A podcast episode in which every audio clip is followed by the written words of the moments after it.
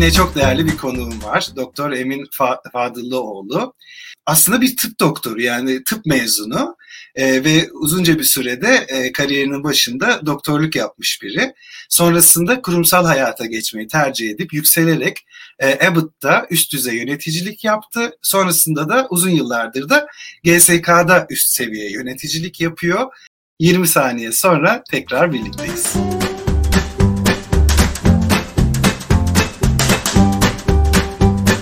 Ee, Emin abi biraz önce bahsettiğim gibi biraz da e, görüşmemiz öncesi belki profilini inceleyenler olmuştur.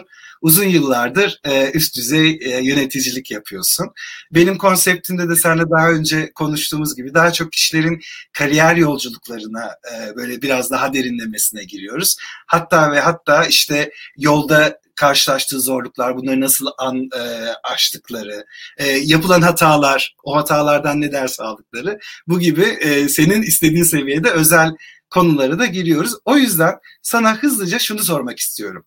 Sen doktorken ve doktorluk e, şeyine e, sertifikanı eline almışken diplomana ve 5 seneye yakın doktorlukta yaptın. Nasıl oldu da kurumsal hayata geçmeye karar verdin? Onun hikayesini çok merak ediyorum.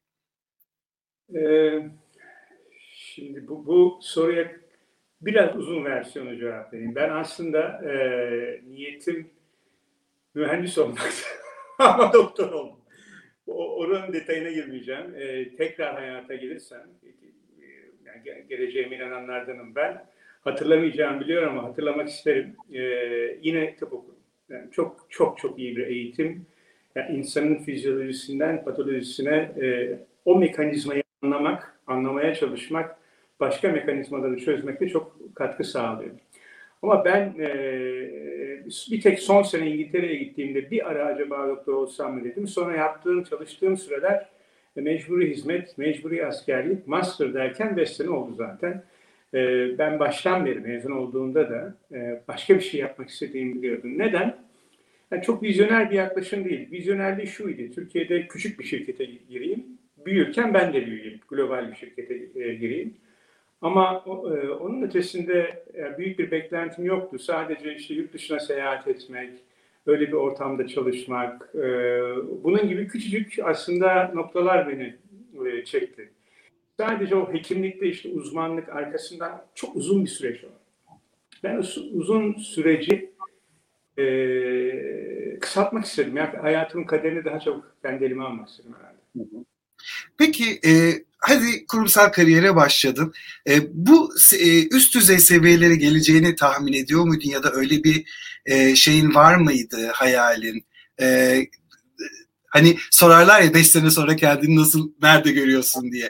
E, o kurumsal kariyerinin başlangıcında bu kadar üst seviyelerde çok büyük e, boyutları yöneteceğini hayal ediyor muydun? Ya e, ben bir defa şuna çok inanıyorum Bülent. E, pozisyonlarda aldığın kararlar değişiyor olabilir. Etkileri daha büyüyor olabilir. Ama sonunda bir iş yapıyorsun. Belki product managerken bir milyonu yönetiyorsun. E, işte daha büyük işler yaparken bir buçuk milyar yönetiyorsun. Ama sonuçta e, bir çerçeveleri belli ölçülerde çizilmiş bir iş yapıyorsun. Benim ben sadece işimi çok sevdim. Gerçekten çok sevdim. Yani insanlarla çalışmayı seviyorum. Bir şeye beraber girmeyi seviyorum. Acaba olacak mı hissi, daha doğrusu olamama ihtimalinin olmasını seviyorum. E o nedenle ben çok sevdiğim için hiç hayatımda ben şunu olayım diye bir talebim olmadı. Hiçbir şirkette, hiçbir pozisyonda. E, ben işimi iyi yapmaya odaklandım. Çok da keyif aldım. E, o oldukça da pozisyonlar geldi. Dolayısıyla e, hiçbir şekilde onu olacağım, bunu olacağım gibi bir drive içinde benim hiç olmadı. E, ama e, geldi. Yani işler iyi oldukça onlar da geldi. Kendiliğinden geldi. Ee, biraz mülakat sorusu gibi olacak. Ee, Abbott'ta e, giriş seviyesinde başladın. Ee, yanlış hatırlamıyorsam ürün müdürü gibi bir... Pazarlama, marketing trainee. E, direkt. E, aslında Abbott'tan ayrılırken artık üst düzey bir yöneticiydin. GSK'da da o şekilde devam ettim. O arayı biraz anlatır mısın? Ee, bir, çok uzun senelerce de şeyim var. Çok doğru bir şey söyledin. Yani e, birazdan söyleyeceğim klişe gibi gelse de e, geçen hafta da mesela Genco ile LinkedIn'den konuştuğumuzda o da onunla da tutkuyu başarıya dönüştürmekten konuştuk. Gerçekten bir tutkun vardı demek ki ve seviyordun da işini. Başarıda ve terfi gibi e, yan e, avantajlar da sonradan geldi. E, ama o yükselme hikayene biraz daha girmek istiyorum. Nasıl oldu? Pazarlama asistan olarak başladın söyledin. Nasıl ilerledi kariyerin Ebut'ta? Ee, şimdi bu tutkuyu söyleyince bir cümle oraya dair edeyim sonra buna geçeyim. Ee, şimdi bir, bir yıllar içerisinde öğrendiğim bir şey varsa o neyi sevdiğini, ne, nerede yeşerdiğini biliyorsan e, oradan hiç uzak lazım. Ben e, bu her şeyin bir çözümünün olduğuna çok inanıyorum. Yani onu bulup bulamaman söz konusu. Bazen daha zor, bazen daha kolay. İşte o bilinmezlik, e, zaten o bilinmezliğe tutuluyorsun. Yani e, tutku dediğimiz şey aslında acaba bu nereye gidecek sorusuyla beraber geliyor. Benim e, seyahatim şöyle, marketing train olarak başladım. E, İngiltere'ye gitmiştim ama İngilizce bilmeden, e, İngilizcem de çok iyi değildi. E, doktorum acilde çalışıyorum. E, Türkiye'nin kalabalık acili. Valla ceketsiz gitmiştim interview'e hiç unutmuyorum. Bir kravat, bir gömlek, bir pantolon. E, marketing train olarak başladım. Bir HIV ürünüydü. Çabuk iyi gitti. Bana product manager'lık verdiler. İki ürün de çok iyi gitti. E, arkasından başka bir product manager'lık. Sonra satış müdürlüğü. Sonra divizyon direktörlüğü. Sonra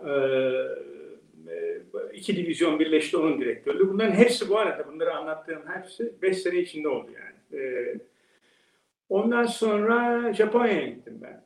Japonya e, çok tam işte o zaman Kör diye bir kitap okuyordum Osho'nun e, kitabını. E, İngilizce söylesem bunu olur mu yoksa Türkçe mi söyleyeyim? E, yani if you have to make a choice always choose the unknown diye bir cümle vardı. O dönemlerde Japonya geldi. Ne hayal yani kenarından geçmeyen bir ülke. E, başka bir divizyon. Farma değil, farmanın dışına çıkıyorum falan. Oraya gittim. E, önce commercial director olarak. Sonra e, bir buçuk yıl sonra divizyonlar ayrıldı. Asya Pasifik'in başına geçtim. E, Medical Device bölümünde.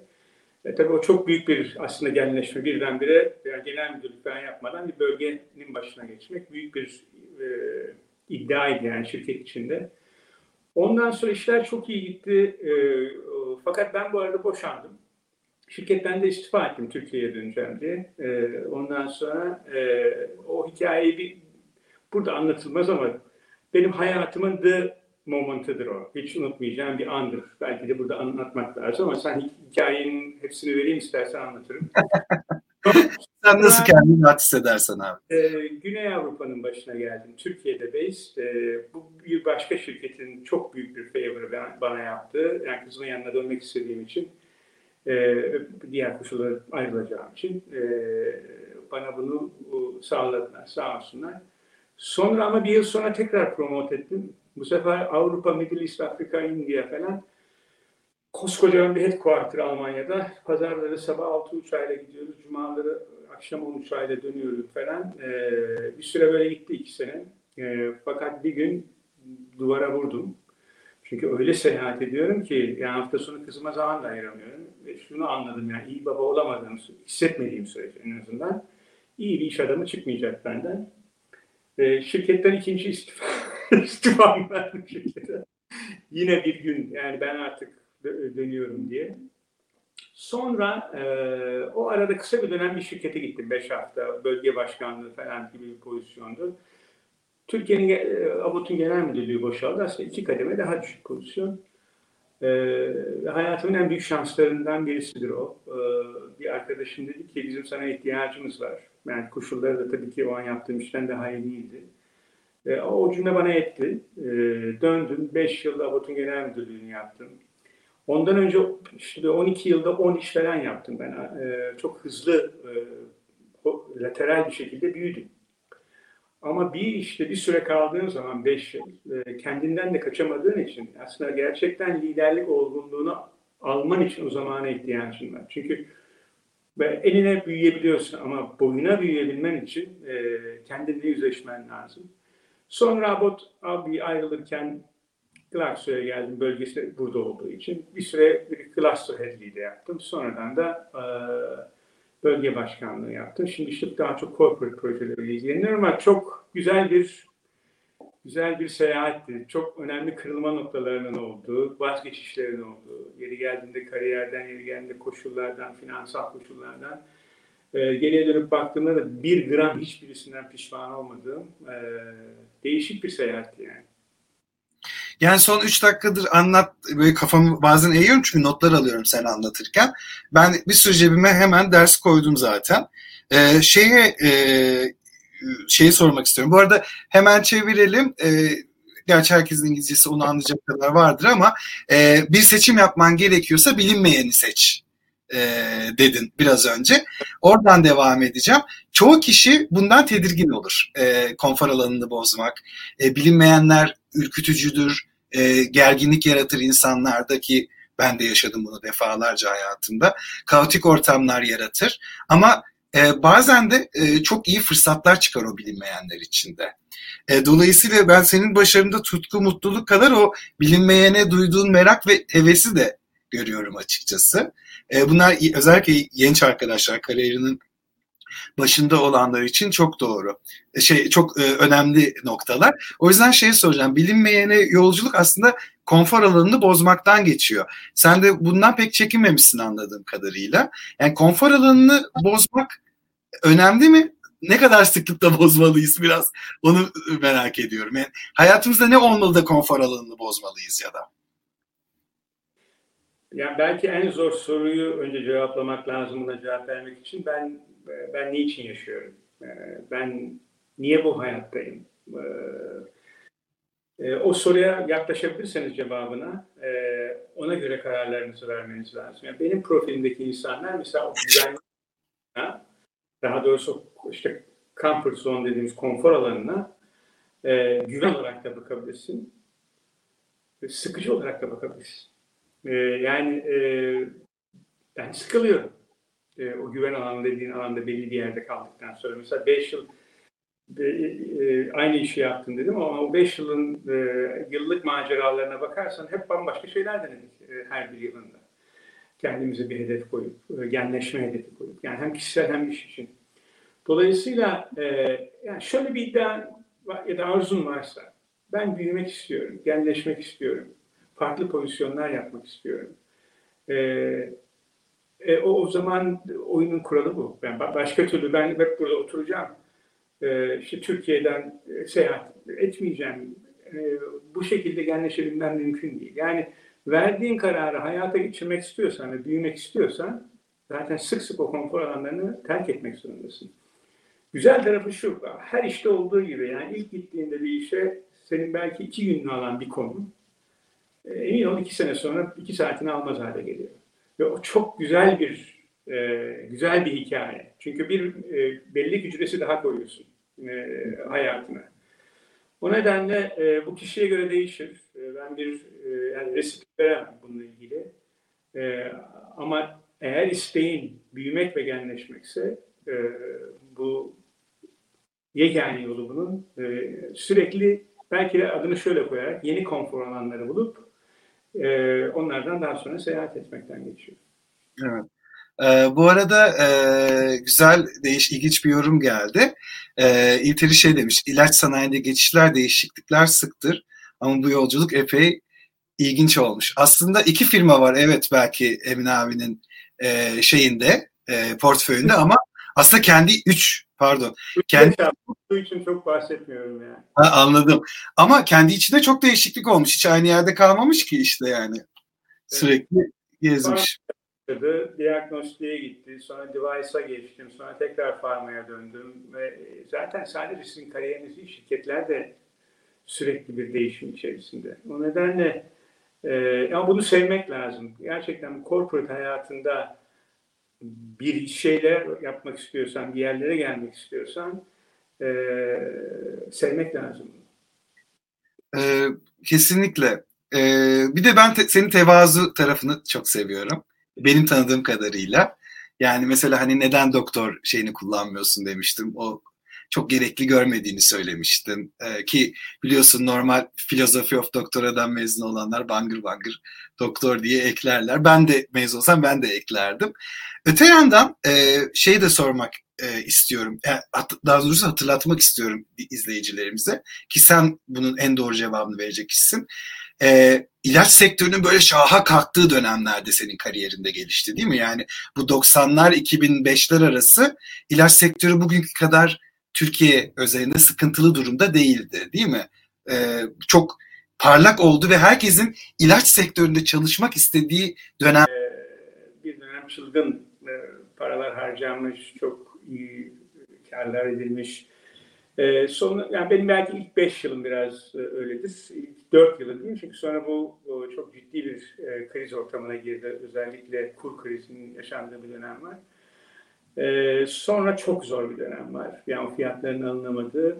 Ee, hatta bugün de onunla beraber bir yemek yedik. Ee, AİF'de Araştırmacı İlaç e, Firmaları Derneği'nin başkanıydı e, Melih Memecan. İlk e, alınan aksiyon yani bir hukuki aksiyon alınmıştı o dönemde. Bu çok zor bir şeydir. Onun dönemindeydi. Sonra benim başkanlık döneminde de bir takım aksiyonlar aldık. E şimdi en azından kurda bir sabitlik var. E, en azından daha tahmin edilebilir noktada. Yani sıradan noktada olmayabilir ama daha tahmin edilebilir noktada. E, bunu pozitif olarak algılayabiliriz. Ama e, tabii şu an fiyat ve süreçlerin hızıyla ilgili hala gelişim alanları olduğu da ortada. Evet öyle de bir durum var. Umarım e, daha iyi durumlarda olur. Evet, ee, demek istiyorum ben. E, Latin Amerika ve Amerika haricinde hemen hemen her, dünyanın her coğrafyasında ya farmada ya işte device'da diagnostikte iş yönetme fırsatım oldu benim. Türkiye'deki sağlık konularını hiç azımsamayalım. Yani Türkiye'deki bugün e, toplumsal olarak baktığımda, endüstrinin dışına çıkıp da daha büyük resme baktığımda bugün ilaca erişim, e, inovasyon erişim zaman alıyor. Ama mevcut ilaca, ilaca erişim, tedaviye erişim, hastanelerin koşullarına falan baktığınızda e, Türkiye'nin sağlık altyapısı, e, dijital taraflara da baktığında dijitalizasyonun çok iyi bir noktada. Gerçekten çok iyi bir noktada.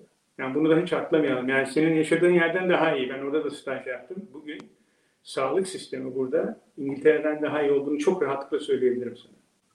Kesinlikle katılıyorum. Buraya gelenler e, biraz bu şey hep özel sağlık sektörüyle karşılaşıyor. Çünkü çok gelişmiş Türkiye'de özel sağlık sektörü de çok gelişmiş İngiltere'ye göre. Burası biraz daha hani sosyal devlet sayıldığı için İngiltere ama NHS yani bizim SGK'mız İngiltere'deki gerçekten yanına yaklaşamaz. Yani e, bazı e, kürsülerde özellikle çok hızlı reaksiyonlar alınıyor. İlaca erişim gerçekten çok kolay. Biz içerideyken çok eleştirel yaklaşıyoruz ama şu an Türkiye'de sağlık sistemi e, bence bence de hiç fena değil yani gayet de e, insanları yüzüstü bırakmayacak e, bir seviyede şu anda. Evet. Ve bütün zor koşullar ee, çok e, sancılı süreçler yaşadık. E, çok toplantılar yaptık devletle. E, e, bir tarafı gelişim alanları var hiç tereddütsüz. Bir tarafında da bir e, bu ülkede yaşayan bir insan olarak e, bunu da görmekte fayda var diye düşünüyorum. Kesinlikle.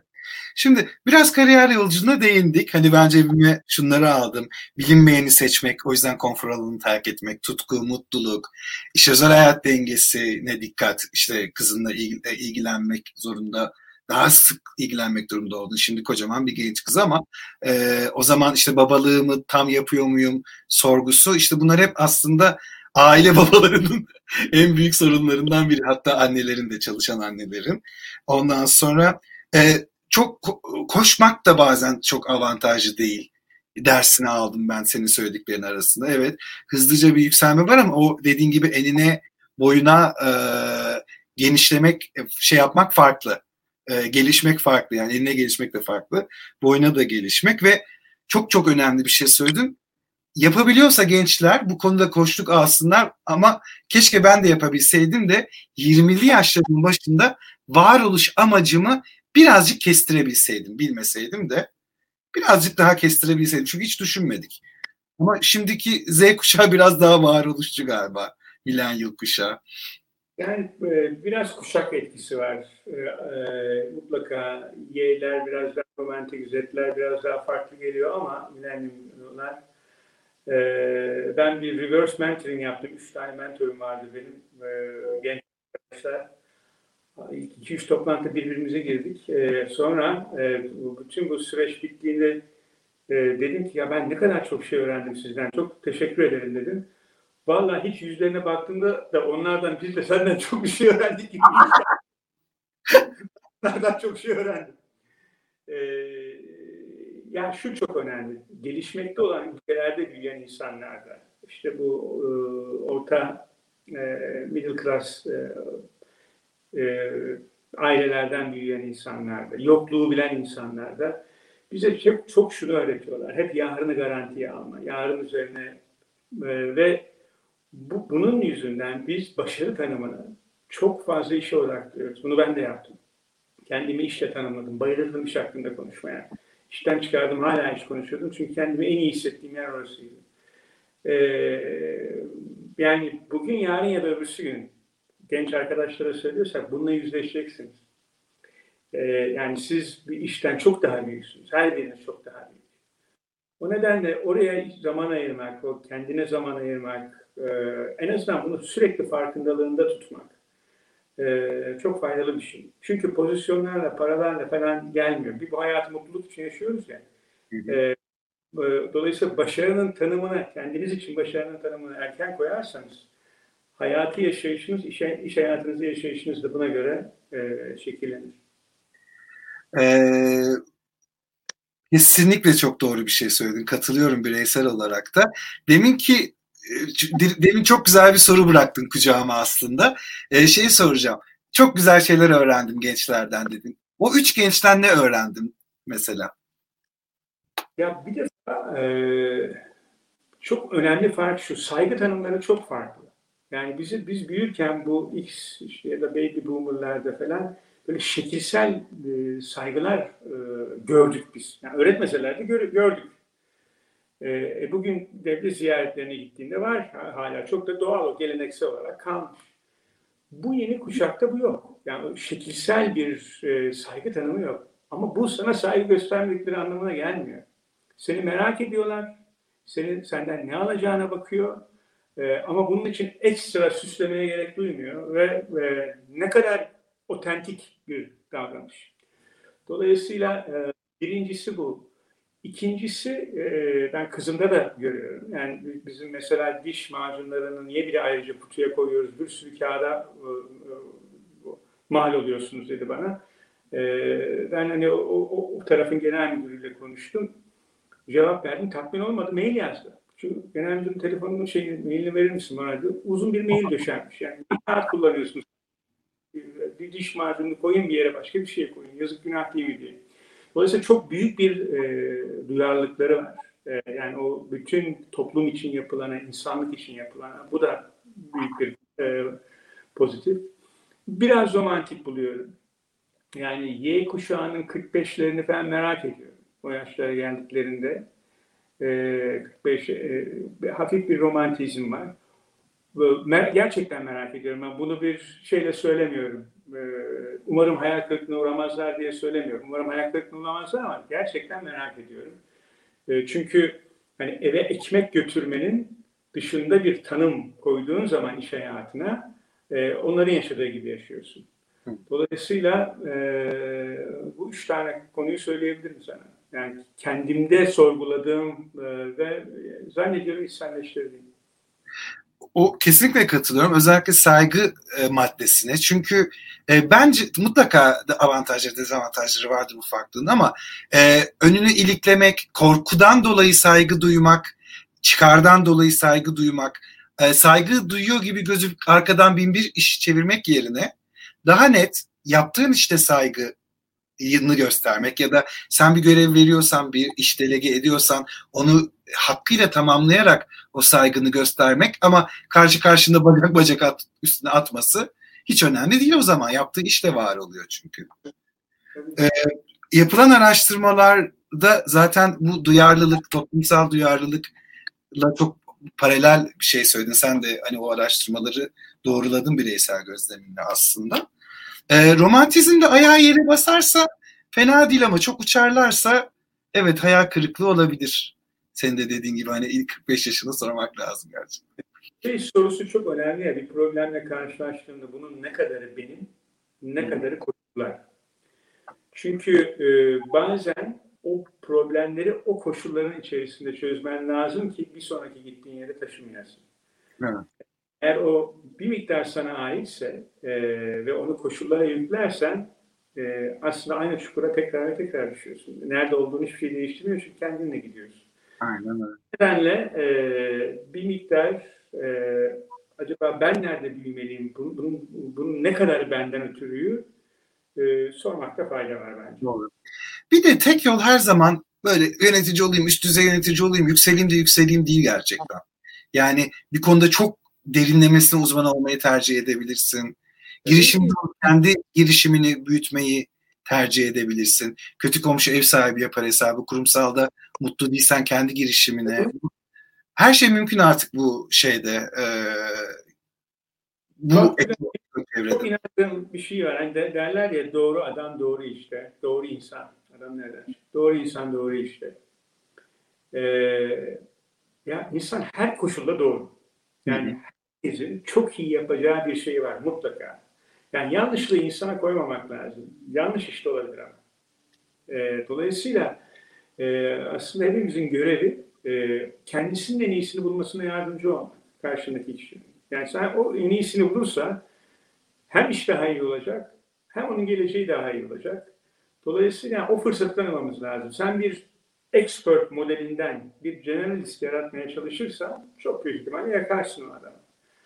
E, ama bir generalisti de e, gözleri açık, her şeyi merak edip genleşmek isteyen bir insanı da alıp bir odaya tıkıp e, individual contributor yapmaya, bireysel e, işte contributor yapmaya kalkarsan e, o adamı da kaybedersin. O, o, o adamı da tutamazsın. Dolayısıyla e, ya işte her şey dönüyor, dolaşıyor. Aslında bu işleri, insanları, çevreleri tanımadan evvel kendimize ne kadar zaman geçirdiğimizden geçiyor. Aynen tam o konuya gelmişken individual contributor'lardan bahsettik falan. Senin bu ekip kurma yön, e, yönüne e, şey yapmak istiyorum. E, onunla ilgili bir şey sormak istiyorum.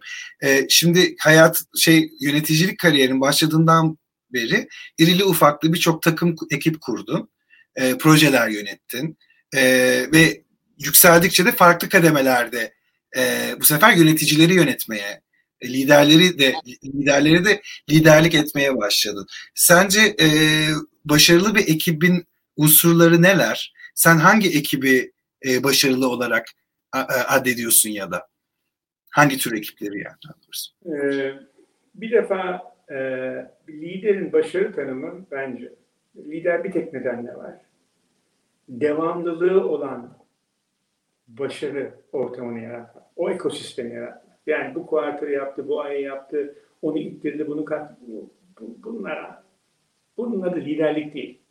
Bunu herkes yapar. Dolayısıyla e, eğer bu ise tanımı, e, e, organiza kendi başına öğrenen, e, organiza, yani bir tane cümle kursam, öğrenen organizasyonlar derdim.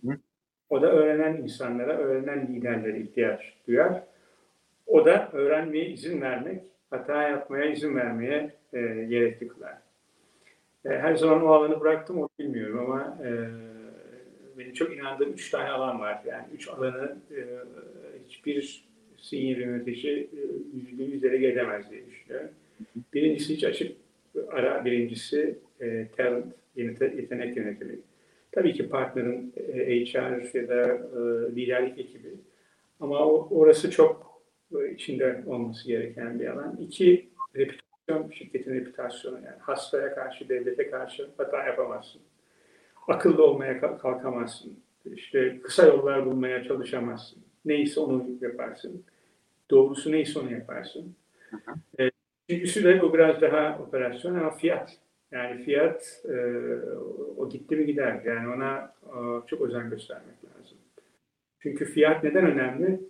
o e, fiyat, e, fiyatı kaybetmeye başladığın zaman o kar zarar tablosundaki yönetim fleksibiliten çok azalıyor. Dolayısıyla insanlara yaptığın yatırımlar da azalıyor. Sadece müşterilere ya da e, yani pazarlama kampanyalarından bahsetmiyorum. O nedenle de fiyat. E, oralarda olmalısın ama onun ötesinde e, insanlar bu benim şovum hissine mutlaka sahip olmalı.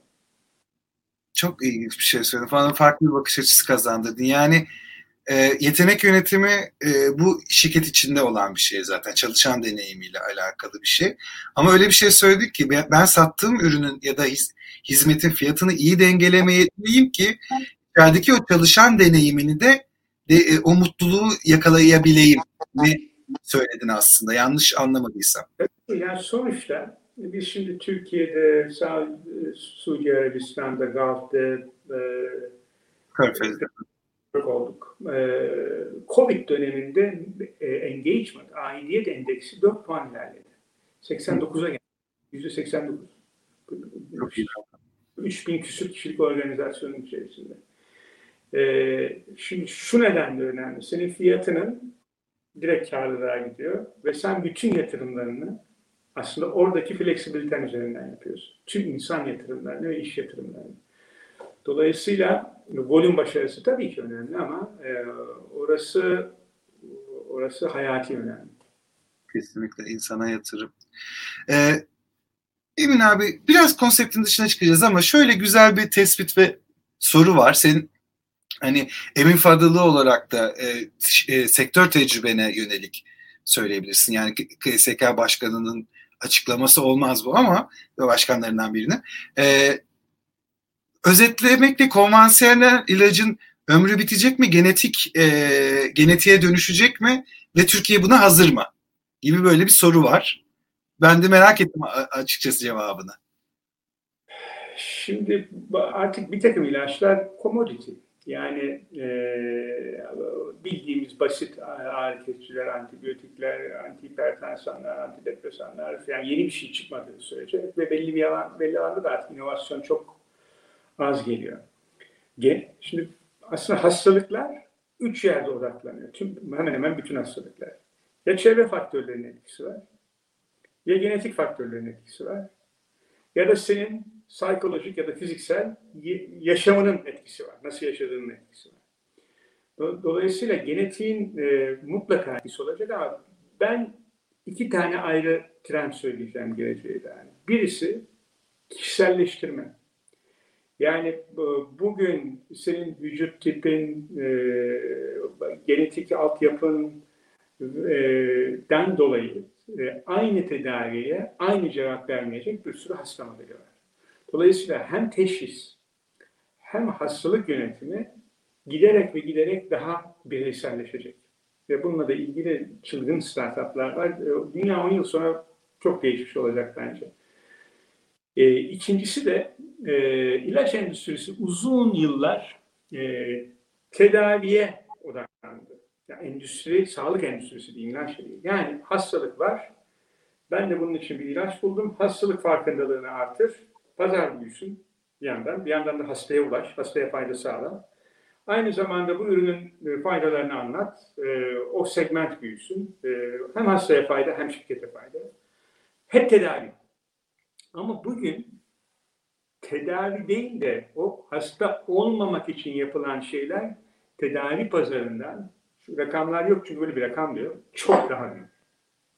Çünkü hasta olmamak için nasıl yaşayacağın, nasıl besleneceğin, nasıl spor yapacağın ya, e, da senin genetik altyapına göre e, yani nerede yaşayacağın ve benzeri ve benzeri çok büyütebiliriz bunu. Ya da işte yaş grupları 50 yaşına geldin, 50 yaşında alman gereken vitaminler, e, supplemanlar uzatır gidersin listeyi.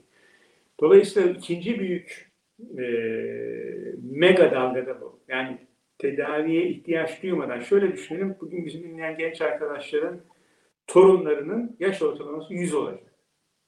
100 olacak yani. Bu, bugünkü life expectancy trendine baktığında onlar 100 yaşına kadar yaşayacak. Ee, bugün artık e, saati geriye çevirmenin yöntemini buldu. E, e, yani niye yaşlanıyoruz ve bunu geriye çevirmenin yöntemi nedir? Daha tam olarak bir klinik çalışmalar bitmedi ama yoğun bir şekilde çalışmalar devam ediyor. O nedenle ben genetik faktörlerden bir tanesi gayet tabii ki. Ama resim genetikten çok daha büyük. Genetik sadece o kişiselleştirmedeki bir unsur. Bir araç belki de değil mi? Evet. Ee, yani ben şunu anladım söylediğinden. İlacın, ilaçlar olacak ama e, biraz daha öncesine alınacak. Yani bu önleyici tedavi deniyordu galiba değil mi jargonda öyle bir şey?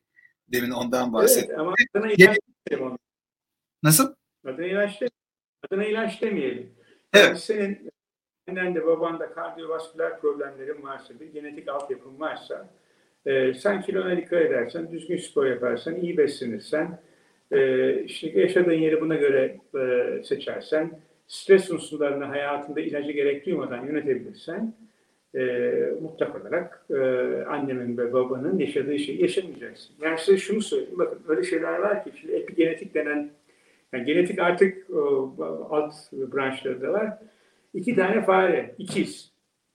Ee, sadece beslenme alışkanlıkları ve bir takım enzimleri vererek ya da vermeyerek e, 6 ay sonra bakıyorsunuz e, birisinin yaşı işte 40 süre gelmiş birisi e, hala işte neyse insan yaşıyla 10-20.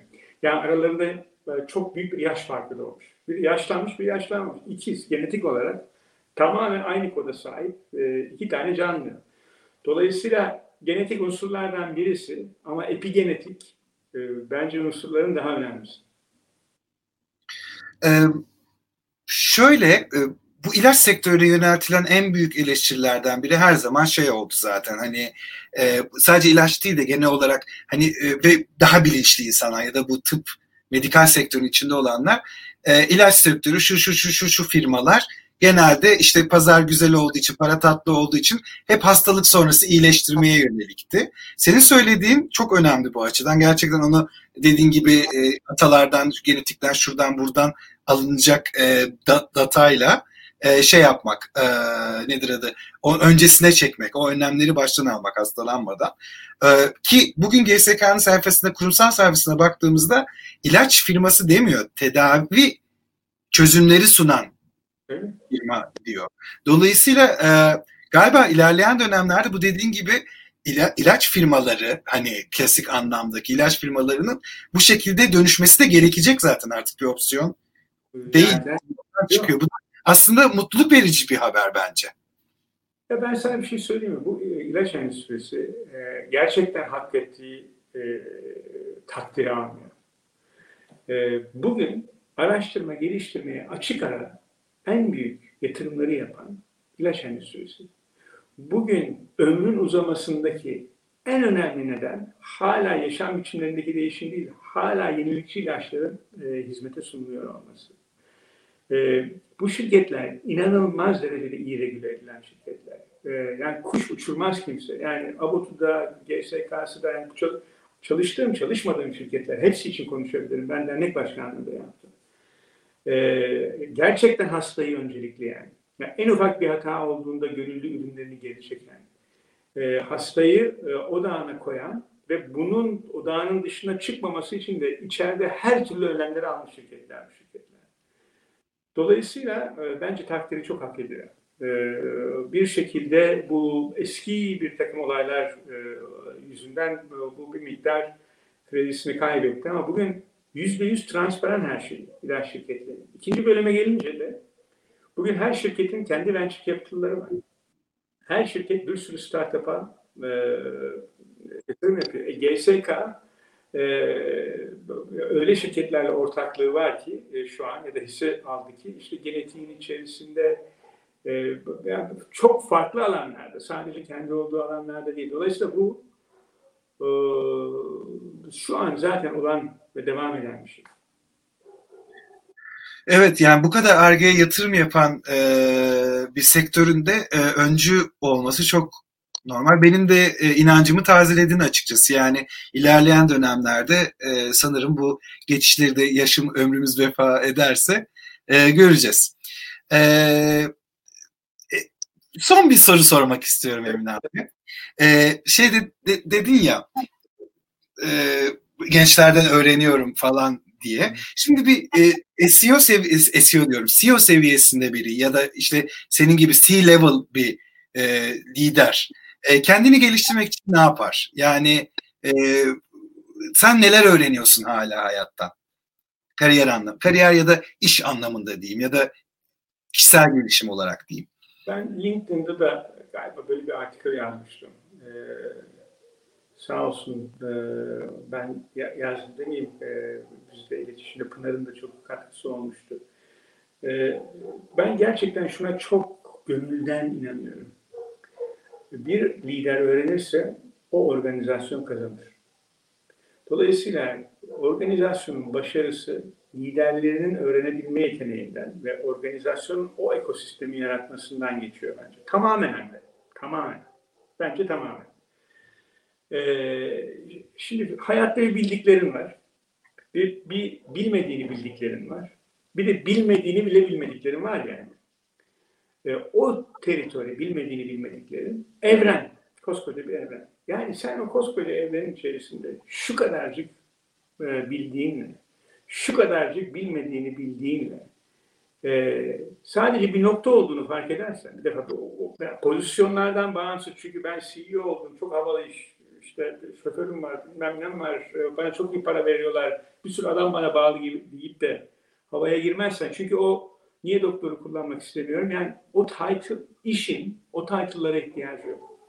Ve insanların ihtiyacı olduğu için kullanıyor o title'ları. Yoksa işte başarılı olmak için o title'lara ihtiyaç yok. Eğer bunun yani o bilmediğini bilmediğin teritoriye girersen bence cesaretin tanımı da bu. Yani o teritoriye girmeye karar vermek cesaret ister.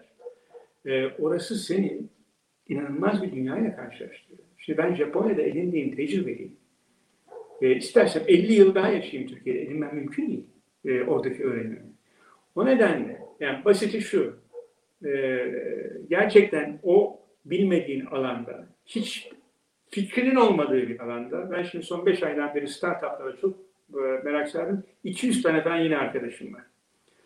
E, ve çocuk gibiyim. Çünkü hiçbir şey bilmiyorum. Hiçbir şey bilmiyorum. Ve o kadar güzel bir duygu ki bu. Hı hı. E, bilmediğim bir alanda o çocuk saflığıyla ve merakıyla e, bir şey öğrenmeye çalışmak. Dolayısıyla bir, bilmediğini bilmediğin teritoriye git. İki, merakta kal. Yani judgment'a gitmek, karara gitmek e, ya da yargıya gitmek çok kolay.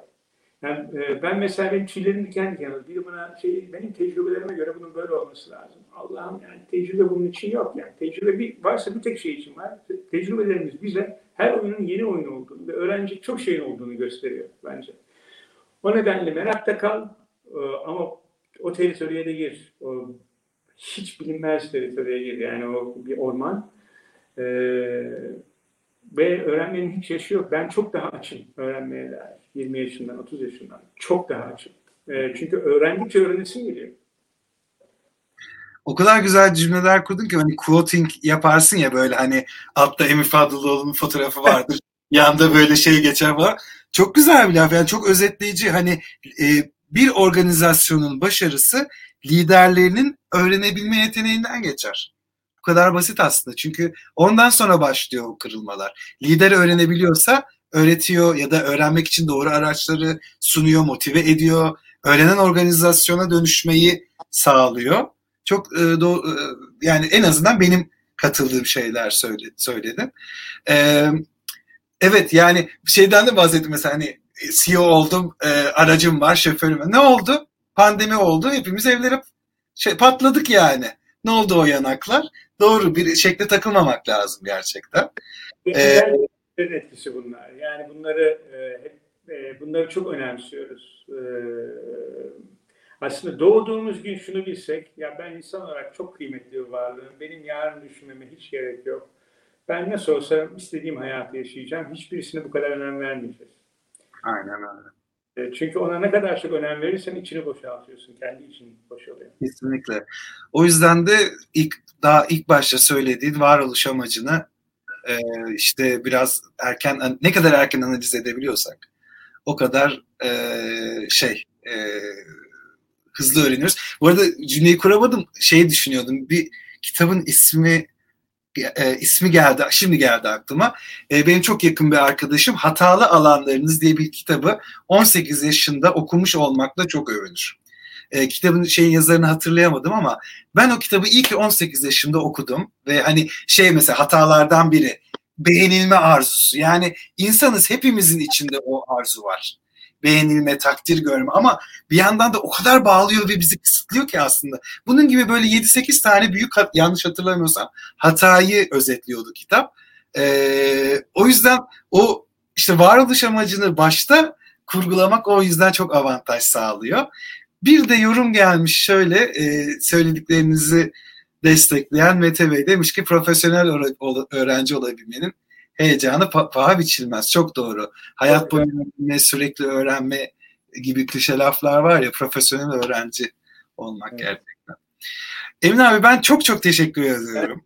Evet. Yani senelerdir tanışırız. Bu vesileyle o kadar güzel şeyler dersler aldım ki yemin ederim oturacağım, üşenmeyeceğim. E, bunları cümle cümle çıkaracağım senin şeyinden. Bu Sağ ol. Ee, biz de konuşmadık seninle. Ee, arkadaşlığımız, işte ortak arkadaşlarımızla e, görüşmelerimizde ben de çok keyif aldım seninle konuşmaktan.